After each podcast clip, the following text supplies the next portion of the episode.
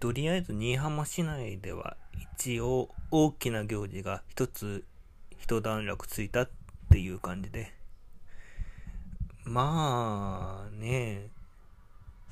うん、街の中も落ち着いてきたっていう感じではあるんですかね。まだ祭りの、あの、旗とか若干残ってますけどね。まあ、ほとんどそれとは関係ない話をちょっとしようかと思います。ちょっとしたサラリーマンで、あのうん、プラスアルファがあったからって確定申告してるパターンでも、え、あれ、うんっていう風な感じにはなるの、あの、チュートリアルの徳井さんのあの脱税の件、びっくりしましたよね、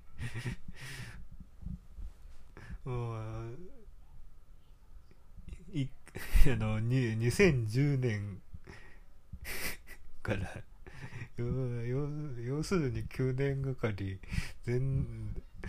えー、先延ばし先延ばししてたで2010 2016年にはついにはあの銀行口座差し押さえられた差し押さえられたっていう風な話ですよね。うん。で後からの情報からするとあの社会保険料も納めてなかったっていう。あの会社設立の時に手続きしてくれたあの人がいるとは思うんですけどその人たちはその辺の指摘はしてくれなかったのかとか思うんですけどうんだからだだただあくまでも社長さんですよね。自分で作った会社作ったってことが。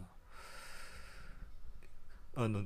ルーズだっていう自覚があるんだったらそれができるあっていうことがそれができるっていう人をやっとけな、やっとかなきゃ、雇ってかなきゃ成り立たないっていうはずなわけで、それができないんだっ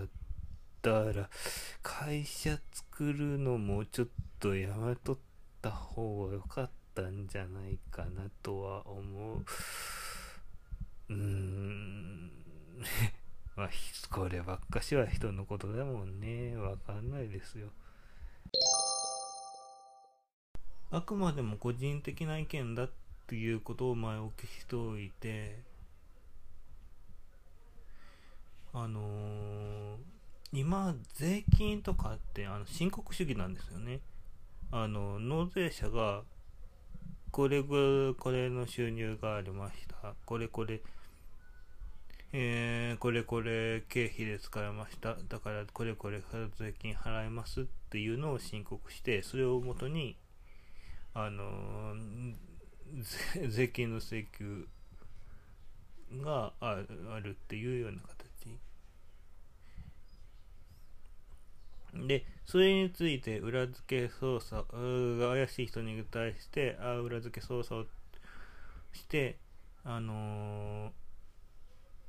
帰りがあったらそれについてとあの連確認してあの間違って言ってたら直し直して差額を納めてもらうっていう。ただあのマイナンバーとかっていうのが出てきた時点で税務署に一通りの情報って集まってるような気がするんですよ。あと、それうまいことバッチ走らせて、あのー、税務署の方で税金の計算をして、この金額でそうやりませんか、収入をらおらその金額でそうやりませんか？ってあの通知送ってきたらそう、うん。まあ、相違があればそれに対する反論を送ればいいし、相違がなければそのまま納税することになると思うし、そっちの方がお互い楽じゃありませんかって思ったりはするんですよね。あの、マイナンバーとかの下地がない状態だったら、あの、そこまでは思わないんですけど、うん。言ってみればもうすでに、あの、お役所がそんだけの情報を握ってるんじゃないかっていうことですよ。